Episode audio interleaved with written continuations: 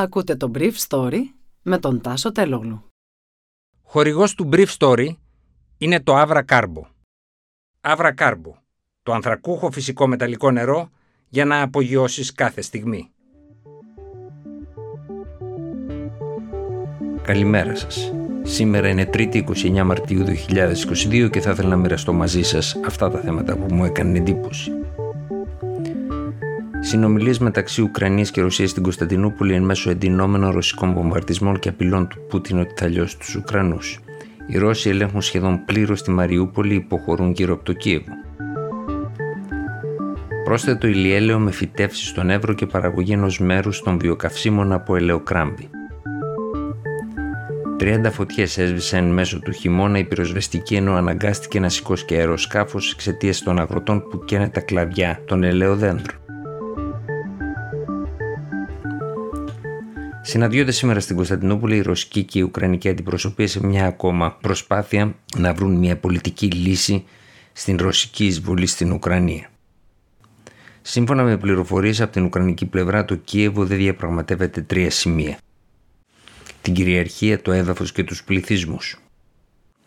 Ο Υπουργός Εξωτερικών Δημήτρο Κουλέμπα έγραψε χθες το βράδυ ότι οι στόχοι του Κιέβου είναι μίνιμουμ να επιληθούν ανθρωπιστικά ζητήματα και μάξιμουμ να υπάρξει μια κατάπαυση του πυρός με μια σταθερή συμφωνία γύρω από αυτήν. Οι Ρώσοι κρατούν κλειστά τα χαρτιά τους, αλλά σύμφωνα με πληροφορίες των Financial Times δεν επιμένουν στα περί αποναζιστικοποίησης και αποστρατιωτικοποίησης, ενώ επιμένουν στα περί ουδετερότητας ζητώντας έναν Ουκρανικό στρατό 50.000 ανδρών που δεν δέχονται οι Ουκρανοί. Προχθές μιλώντας σε ρώσικα μέσα ενημέρωσης, ο πρόεδρος της Ουκρανίας, Βολοντίμιρ Ζελένσκι, είπε ότι δεν καταλαβαίνει τα ρώσικα αιτήματα που αρχίζουν με το συνθετικό «από». Χθες οι Ρώσοι έλεγξαν ολόκληρο το κέντρο της Μαριούπολης με εξαίρεση την περιοχή του εργοστασίου Χαλιβάζοφ Στάλ που ελέγχεται ακόμα από 3.000 μαχητές των Ουκρανών. Η Ουκρανική πλευρά επιμένει ότι στην πόλη που έχει ισοπεδωθεί έχουν σκοτωθεί 5 10.000 άτομα. Το Ουκρανικό Υπουργείο Αμήνης από την πλευρά του ανακοίνωσε χθες ότι ανακατέλαβε το Ιρπίν βόρεια του Κιέβου, χωρίς ωστόσο να υπάρχουν οπτικές αποδείξεις που να επιβεβαιώνουν αυτή την πληροφορία. Στον Ντομπάς οι Ρώσοι συνέχισαν να κερδίζουν έδαφος ενώ βομβάρτισαν και πάλι το Χάρκοβο, όπου δέχονται ωστόσο ισχυρή πίεση από τους Ουκρανούς. Χθες το βράδυ βομβάρτισαν και δεξαμενές καυσίμων του Ουκρανικού στρατού στο Ρίβνε. Εν τω μεταξύ, ο πρόεδρος Πούτιν είπε στο Ρώσο επιχειρηματία Αμπράμοβιτς, που έπαιξε ρόλο διαμεσολαβητή μεταξύ Κιέβου και Μόσχας, ότι θα λιώσει τους Ουκρανούς και να το μεταφέρει αυτό στην απέναντι πλευρά. Η δήλωση αυτή του Πούτιν έγινε στις αρχές Μαρτίου. Οι ελλείψει στο ηλιέλαιο οφείλονται στο γεγονός ότι πολλά καταστήματα εστίασης συγκεντρώνουν μεγάλες ποσότητες για τις ανάγκες τους στοκάροντα προϊόν. Στο συμπέρασμα αυτό κατέληξε χθες το μεσημέρι η κυβερνητική σύσκεψη υπό τον Πρωθυπουργό Κυριάκο Μητσοτάκη και με τη συμμετοχή του Υπουργού Αγροτικής Ανάπτυξης Γιώργου Γιοργαντά. Στα σχέδια της κυβέρνησης και του Υπουργείου Γεωργίας είναι να αξιοποιηθούν εκτάσεις, ιδιαίτερα στο νομό Εύρου, όπου παράγεται το μισό ηλιέλαιο της χώρας στην περίοδο της αγρανάπαυσης για μια επιπλέον σοδιά.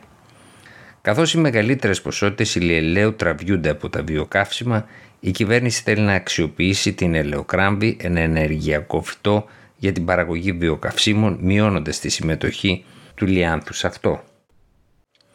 Σε ό,τι αφορά το καλαμπόκι και το μαλακό σιτάρι, μισές ποσότητες της χώρας εισάγονται από τη Βουλγαρία που αναμένεται να συνεχίσει να δίνει μεγάλες ποσότητες στη χώρα μας για τις ανάγκες της.